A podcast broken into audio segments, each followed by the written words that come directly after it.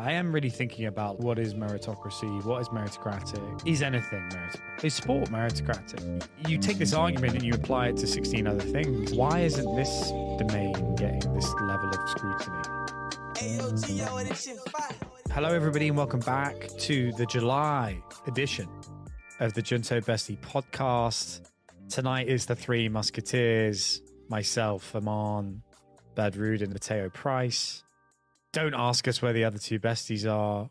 Frustrating last minute cancellations. But I'm actually excited for this group tonight. I feel like it will give each of us a little bit more time to unpack our ideas and we have lots to catch up on.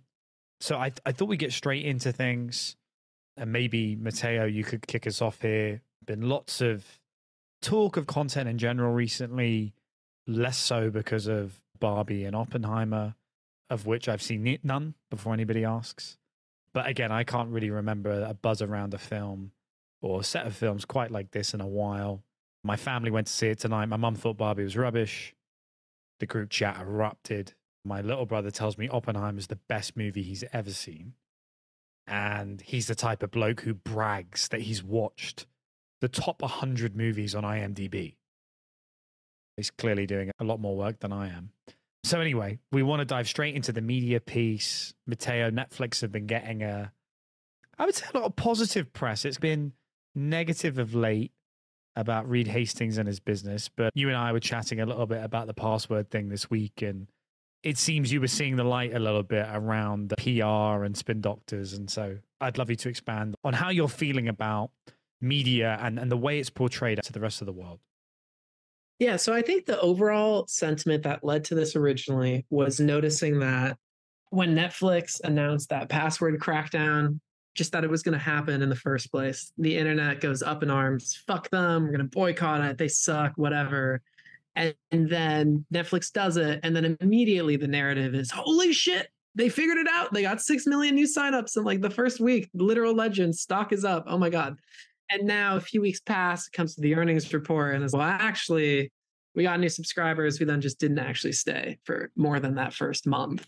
But what I just thought was really interesting was like I genuinely, until you sent that FT piece, was like under the impression this was like a genius move and go Netflix. And it just made me take a step back into we've talked about this a little bit before, but just I want to know how much emphasis big tech companies put on PR. So like how much of when Netflix does that and all these positive headlines come out is like them versus people just want to talk about it. Because I know even at Jellysmack, like just any company in general, at least that I've been around, like people care about the press that's coming out. And maybe you don't put like all of your eggs in trying to figure that out. But even going back to venture capital and like how Andreessen has their blog and they want everyone to think that the best companies are the ones that raised capital and worked with these great names that you've heard of. Just made me go on my little spin box of the question I'm curious about and don't have an answer is I wonder how much focus big companies put on their PR, especially when headlines and things like what Netflix was doing with the password sharing crackdown are like considered more negative by the public. Of like how much damage control or PR relations are people actually trying to spin out there in terms of like digital media. So I'll shut up there, but that was me on my little Amaan, I feel like you're the perfect man to answer this. And and actually I'm very interested if the consultants are behind any of this. I'm not sure they are, which is nice to hear for once. But did you have any exposure to this, Ramon, in the clients that you served? And yes, how much of PR is actually about keeping people at bay versus hiding what's actually going on under the scenes? My my first thought is you guys should sell a stake of Mr. Mm-hmm. Beast out on the market and see what the impact is to your business. And I think Feastables is going to go through the roof so that's my recommendation from my You'll get his billables life. in an hour. If you want to, you want to see, hey, how much is PR? What kind of impact does it have? How much are they working on this stuff? Look, you want some free press. It was funny. I was just re-listening to an episode of, on David Ogilvy, one of those founders pods, and to be honest, I haven't finished it or haven't gone through it in its entirety, but just the amount of focus and impact that one of these kind of PR pieces can have. I imagine there's like a ton of PR going on behind the scenes. On the consulting side, I didn't do a ton of it because oftentimes there's dedicated PR firms that those companies would work with. And that's outside the, the realm of management consulting. I don't think we would be any good at it. but I think it's immensely valuable. And, and obviously, like with with you guys, your strategy is very different from what Netflix would be doing or what big tech would be doing. It also depends on what kind of game do you want to play and what kind of company do you want to be. But I think that the funny thing is that YouTube creators, so few of them have reached that kind of scale or that kind of like business ambition to even warrant a discussion around this. Cause I think this is something that you deal with every day. There isn't a peer that you can go to and say, okay, like, how, how did you navigate this? Doesn't exist, right? There's companies that just aren't comparable. But, uh, but yeah, just that, uh, just because you guys were talking about the, what was it, the, the Colin and Samir is that the uh, yeah, the, Colin and on, on, that interview? I, I, think it was that interview. It might have been a different one, but Jimmy was talking about how it's just a rip off to do like brand deals for things when he could just be like touting Feastables, and I was like, I just haven't heard that before. That's just such a ridiculous statement, but it's also an interesting problem. No, uh, but like that's something we literally had like study on the back end. Is is this yeah. how feasible is this? Can we really do this? Because yeah, in an ideal world, just make your own world and push everything within it. But Beast has no there's no semblance of like, all right, let's make sure we get good press ahead of this video coming out. It's just internet's gonna internet and it is what it is. But I do feel like I saw a bit at Jellysmack, but I have to imagine it's like magnitude stronger for some of yeah. these companies like Netflix. Of they know they're gonna do something controversial. And I'm like, how many hundreds of thousands or even like millions of dollars was spent to make people try not to really remember or care as much or think it's going well. Because yeah. I have a but sneaky suspicion, probably a lot. I have to imagine that virality is different uh, for YouTube videos than it is for like consumables or for yeah. other types of companies and products where you just don't have that same kind of like distribution equation.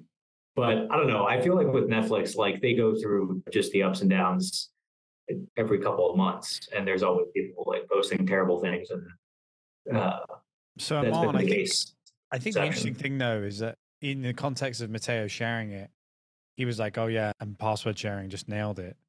And I just sent him something back, and I was like, well, "They actually missed revenue." So it's actually so funny that the headline was "Password sharing works," but they actually missed revenue, and that's why I put the Spotify thing in the group this morning because they got absolutely trounced even though I think users are up like 20%, at least among Gen Z. And so it's a really just interesting piece. And then obviously, if you subscribe to Succession or watch Succession, I think maybe that's the best inside the scenes of how it really goes down. And for those who haven't seen Succession, it's mirrored after the, the Murdoch family and a family business. People suing each other, son trying to usurp the father, and there's these great scenes where they all try and hire the best PR lady in New York. And then one of them gets her first. And so she's conflicted out of everybody else.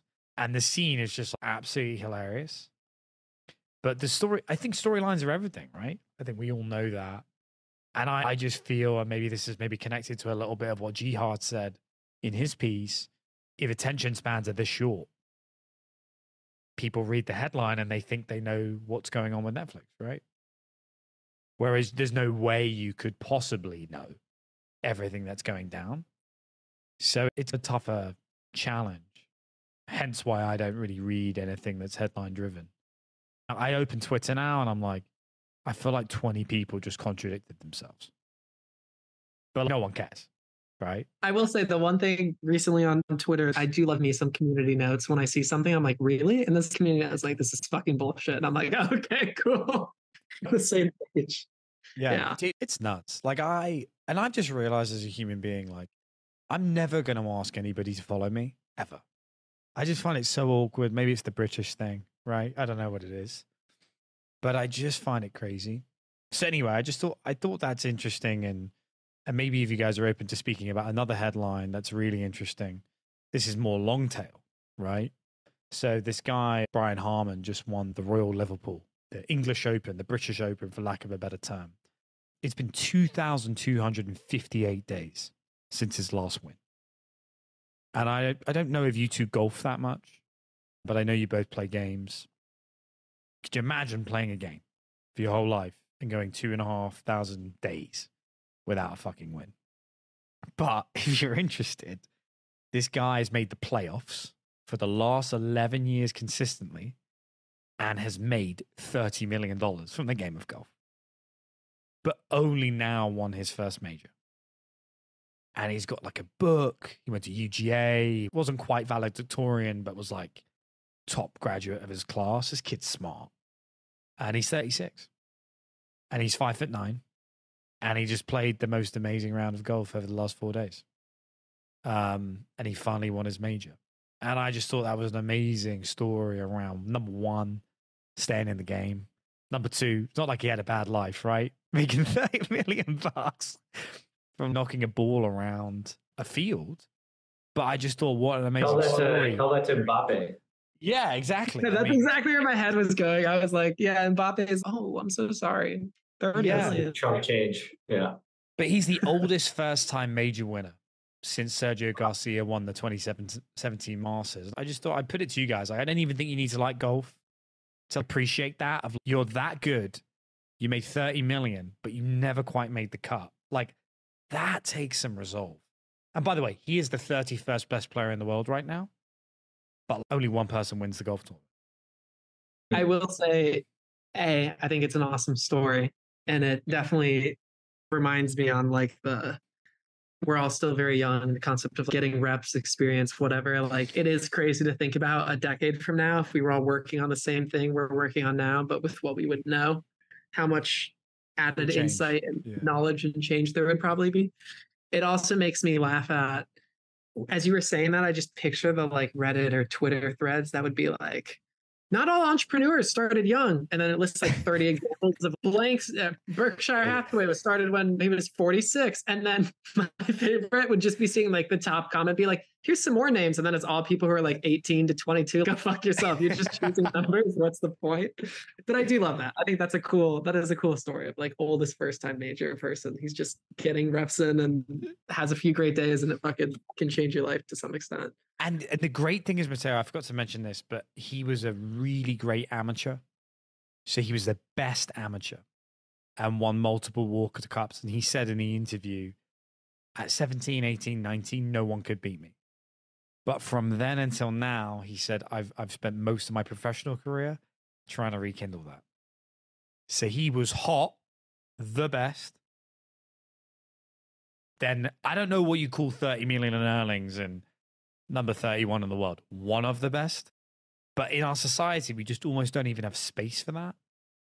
But I love seeing those stories because I feel like we don't really get enough of them in the business world, right? It's so bi- Dude, I'd love to give me a case study on 31st most successful entrepreneur in the Right. 2000s. I'm down for that. Actually, that would be such a fun book. Yeah. Just like the, we're choosing the middle, like the not the names, but they're still amazing and have crazy stories. You just mm. haven't heard of them. Well, I think this gets to to merit and Amaan. I know we've been going back and forth a lot in person and digitally over what's going on in higher ed. So, do you want to bring us in? It's been a whirlwind of a month. I just saw Harvard got slapped with another lawsuit today to end Yes. legacy admissions. So, give us a scoop on how you look at the space. What's going on? Why now? Why suddenly everybody up in arms about college admissions? And then some of the stuff I've been seeing which I feel like's been maybe borderline ridiculous. People saying that American admissions isn't meritocratic in any sense. I'm just curious where you land on this and, and if you could bring us through some of your thoughts. Yeah, it's I think it's really interesting. I think obviously like the catalyst is the Supreme Court um, actions over the summer uh, to some pretty significant ones, um, particularly around kind of affirmative action and, and the implications for admissions offices. But I think in general, these things come and go, right? These things are that pop up, people are up in arms. But I think recently there was a report or kind of a paper that was published. And then the New York Times had a little bit on this of admissions data suggests that being very rich is its own qualification, that essentially the top 0.1% of students get opportunities that others do not how ridiculous is that? That's unfair. That's not American. That's not meritocratic. So this particular chart has been going all over Twitter, at least all over my Twitter. Mm-hmm. I noticed that as we talk about, oh, Twitter is full of this.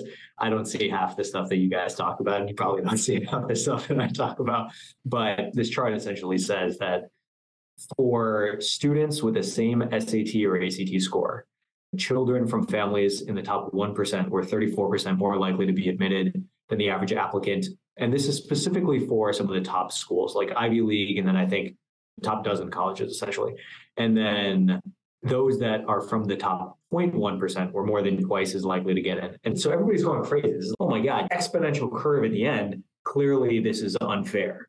Now, for one thing, not everything can be average. So oftentimes people look at this dip and they say, oh, okay, this is the problem for, for middle America. Middle America is not like 70th to 90th percentile. It's 50th percentile. That's maybe that's median America. But to me, I think this kind of keeps coming up around like fairness, merit, meritocracy.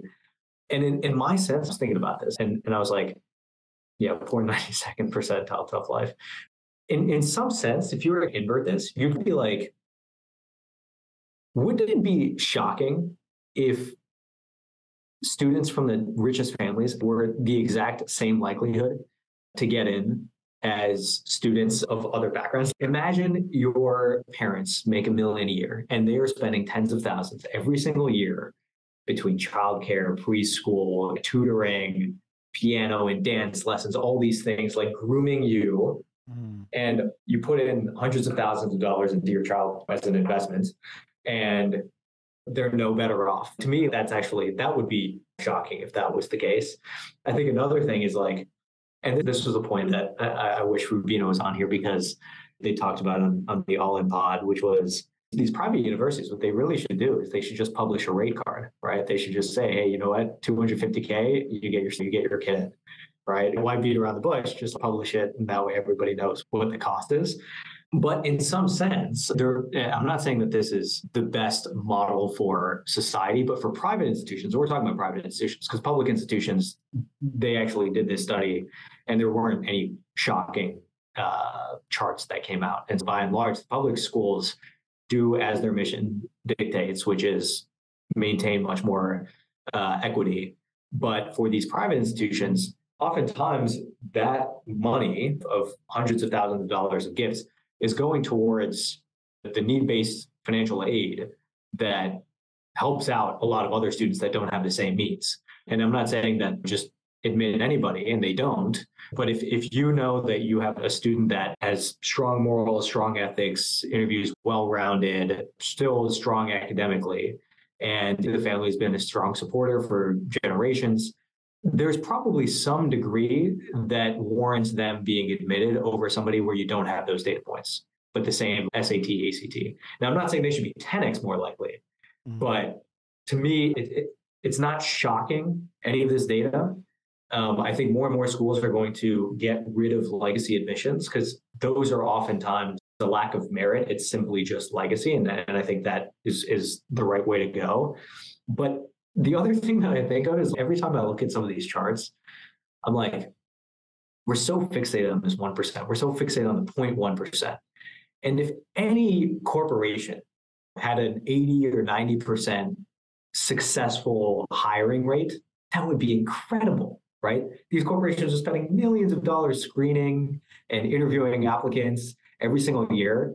And to me, the, the 0.1% of, of, of, of students, or maybe it's 2% or 5% of, of, of a class size, to me, I don't think that is the right place to spend so much attention.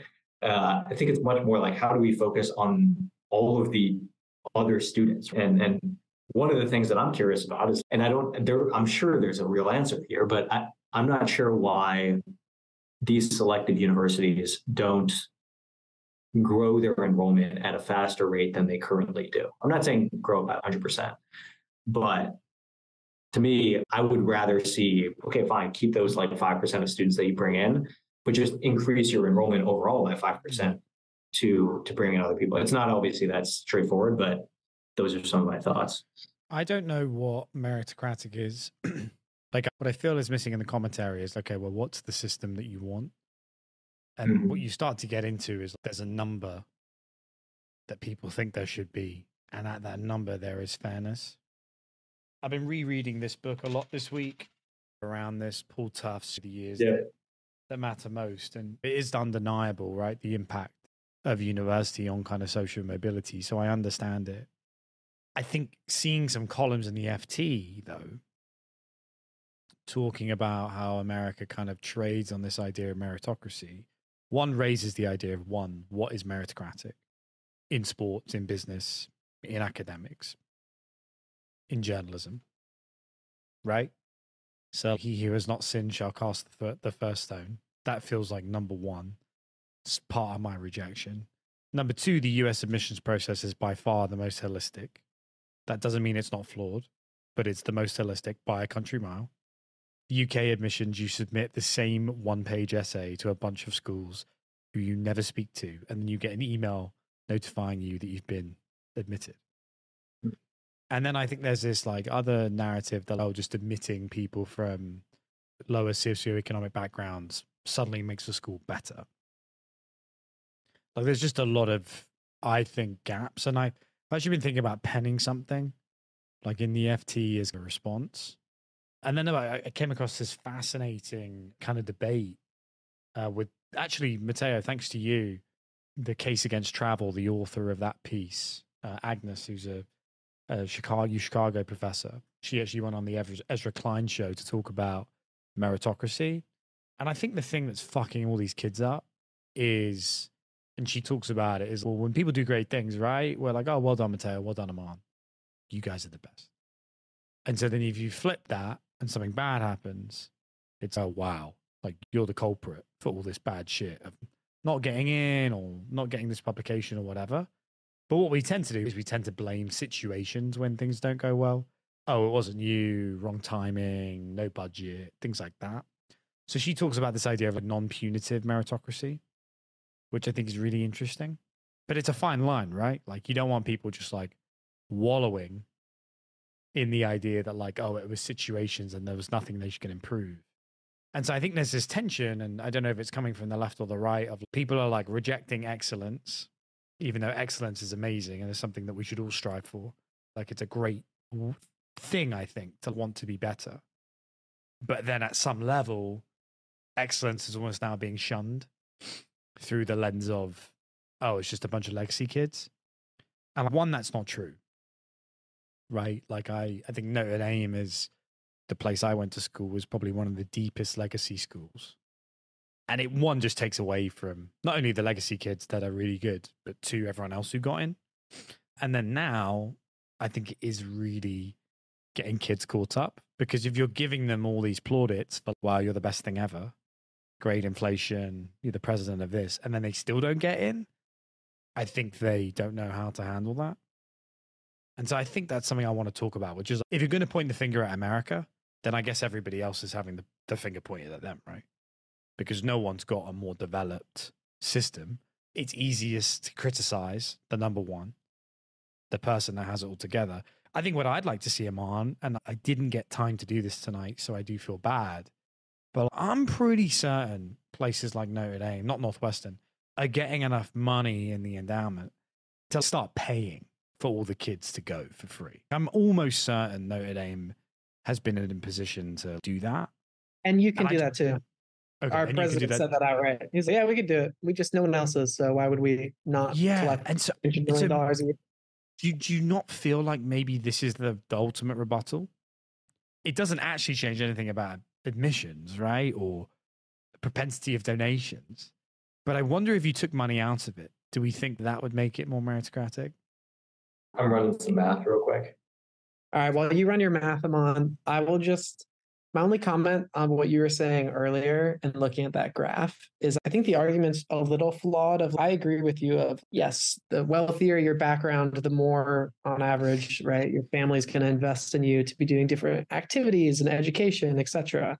But the idea that like there's a huge gap between like 92nd percentile and like 99.9 like 92nd percentile is also probably spending tens of thousands of dollars like on their kids education and things and there's obviously levels to it but like i would be hard pressed to believe like that in and of itself is like a large explanation for just that like top group as opposed to who they know or other variables like that. I think the big difference is just how much that group is giving to the university. Like I think that's right but in that Yeah, but that's different than saying, "Oh, we spent tens of thousands of dollars for you to do piano and karate True. and That's like, that's a good point. to That's a good get the point. same test score as everyone else, like in that chart." But I agreed with you on like the donating and other relationship side of things. Yeah. Does anyone have an That's a good- answer? Does anyone have an answer for what is meritocratic? Because that, that seems to be at the root of this. We used to think it was standardized testing, and now And, and now we're we're convinced that's the wrong thing. Convinced So- that, that SAT and ACT scores are anti-meritocratic and that they should not be used in admissions, even though the studies also tell us that if you get rid of them, it gets worse. well, right, that's the thing, right? It should just be it should be put against its counterfactual. It's not even what's the best; it's just what's not the, the- what's, the, least, bad worst, option. Right. Yeah. and I think you had a good point of okay, like what country's educational model and admissions process are we looking to? Because then the more we get into, oh, okay, we're going to go even more holistic. And maybe we're going to do these different types of tests or not tests or whatever. Then it's okay, well, how much of a burden are we putting on students to go through and jump out through all these hoops? And who doesn't have the ability or the capacity to go through all? So it's you're always going to jump. And I think this gets back to the original point around um, you open up Twitter and, and, and 20 people are disagreeing with every possible take that you could possibly have. And I think with the education system, that's why like change is so Yeah. possible sometimes, it seems. I, Well, the- I- the only the- thing I'd. I'd add real quick before you you jump in is I agree if I don't know a different whether it exists or not a different country's model that's better but I still think it's very fair for people to criticize even if we're saying this is the best model that like it could be better I just am always very curious to see what these knee jerk reactions to defining what better is going back to your point of what is actually meritocracy and I think a lot of times we do that wrong and then like, we'll do something really quickly wait 10 years and be like that was stupid and then tweak it again Yeah. And I, I think there's a there's a microscope now that we're holding, and I think actors have felt this for a while on famous people, and it's connected to cancel culture of they must be perfect. And what I think kids need to hear is this is an imperfect process. These are the things that you can optimize for, and you can do your best. That's hard to take when, let's be real, thanks to Paul Zarf and Raj Chetty, the social mobility is outsized. But what's interesting is like for the richer kids, it doesn't really make that much of an impact, um, like in terms of income levels. And so, yeah, I think that's what I want to pen in my response.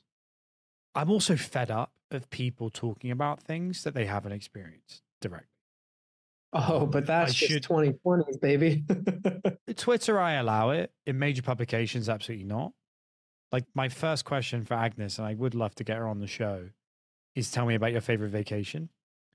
Because I think that was really important, right? Of just she took a very particular view. And I get her point in a sense.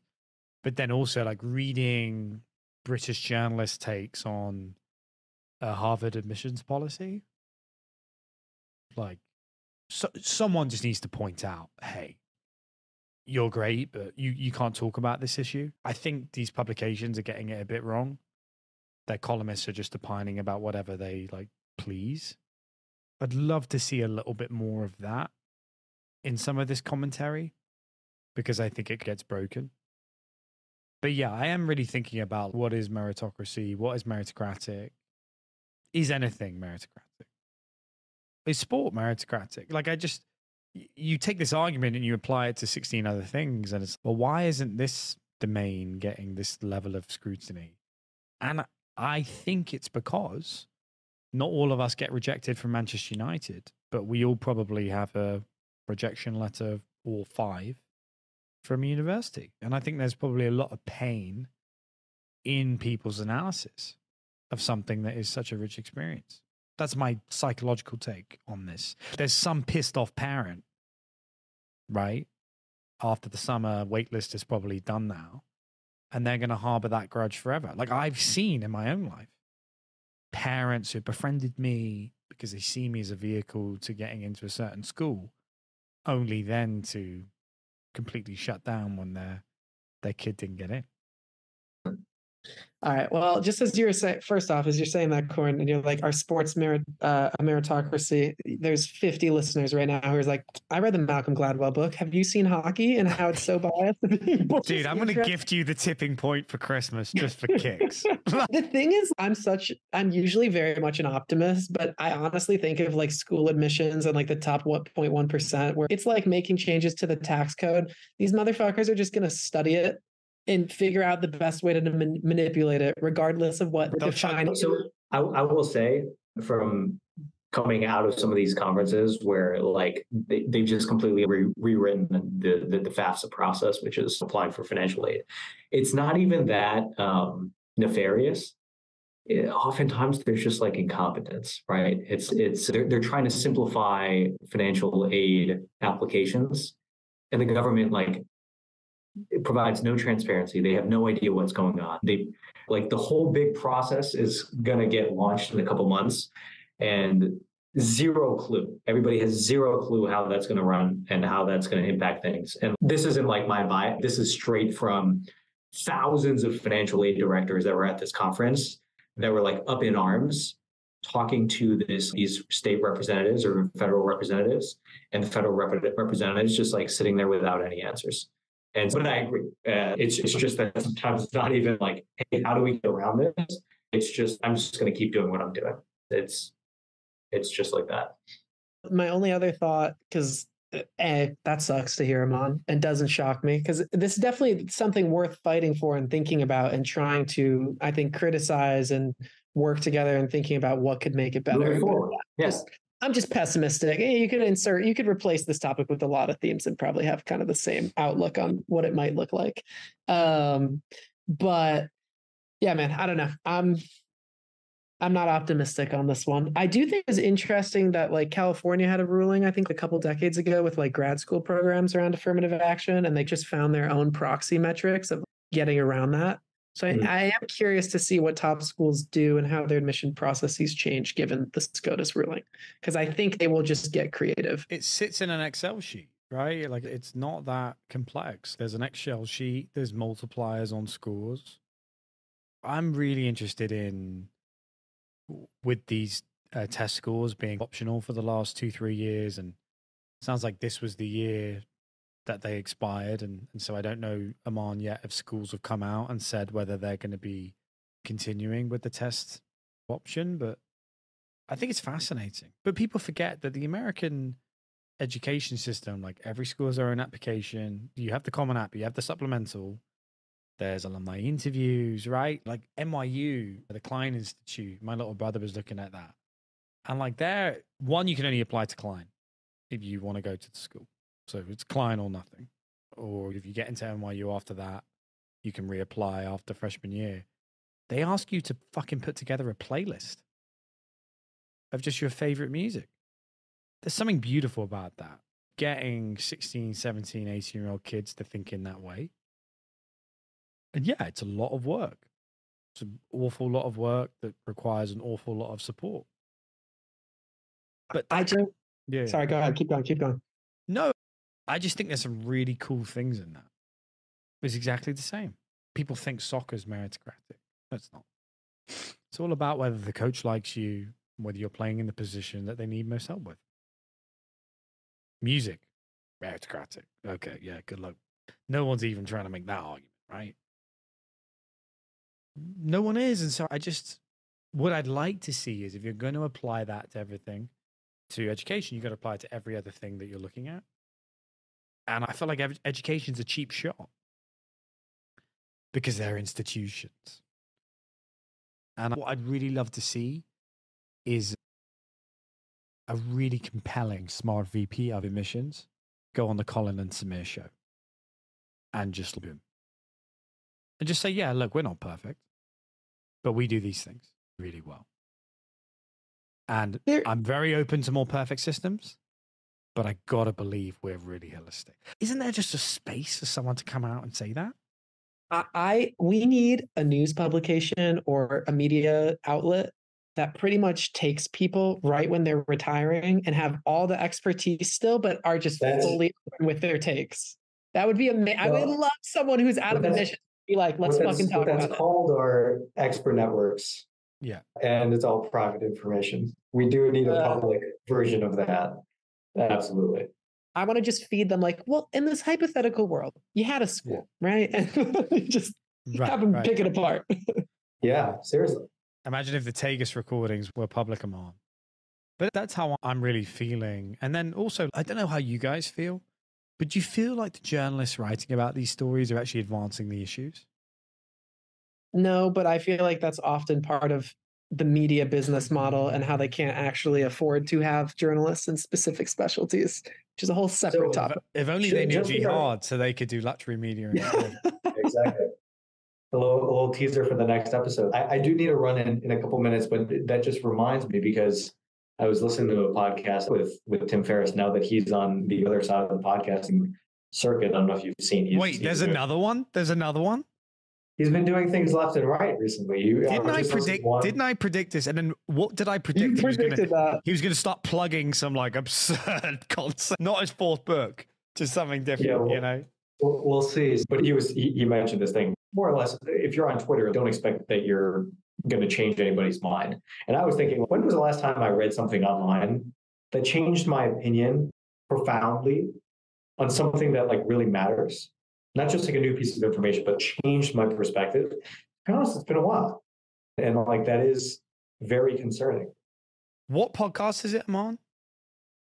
This is the I'll send it to you, but it's the Tim Ferriss and Andrew Huberman podcast. It, it was fine. It's mostly recycled stuff of, of things that he's shared in all of his other podcasts. It was interesting, but not a lot of new stuff. I'd love to listen. And yeah, glad T Ferriss is out in the open. But yeah, I definitely want to try and pen something, and I might lean on you guys because it's one thing to critique, but I'm just not really feeling any intention in the critique. Like I'm not sure the people writing about these things would actually care if they end up getting what they wanted. And I think that kind of bugs me a little bit.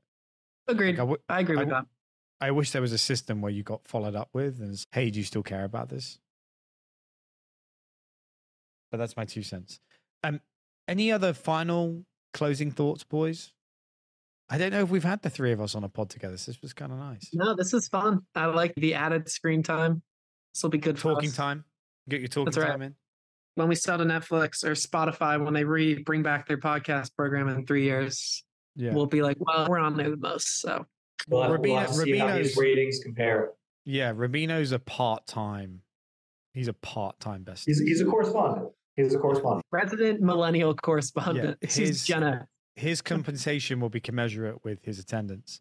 Um, yeah, let's just end with this. This is fun. If you had to rank percentage wise between the five besties since we've started this, how would you split the talking time? All right, I'll start. I'm gonna just guess off the dome. I would say Cornelius. 20%. Oh, You're wow. interesting. No, no. Way These too first like six pods, Cornelius didn't say a word. He'd introduce and then just say nothing. So I'm giving you 20%. I'm giving Jihad 23%. He goes on his little takes. Amaan, I'm giving you also 20%. I'm giving me like, oh, well, I guess Rubino's not on me. So I'm thinking of when we're all on it. Hold on. Oh, yeah. Okay, when just- we're all on it, I actually think it's pretty well split. I think Rubino will just will go on these tangents. So maybe he's 25, 30%. wow. But otherwise, like, I don't feel like it's that dominant. 25, 30% for Rubino sounds like his attendance rate, but uh, I guess his speaking rate is.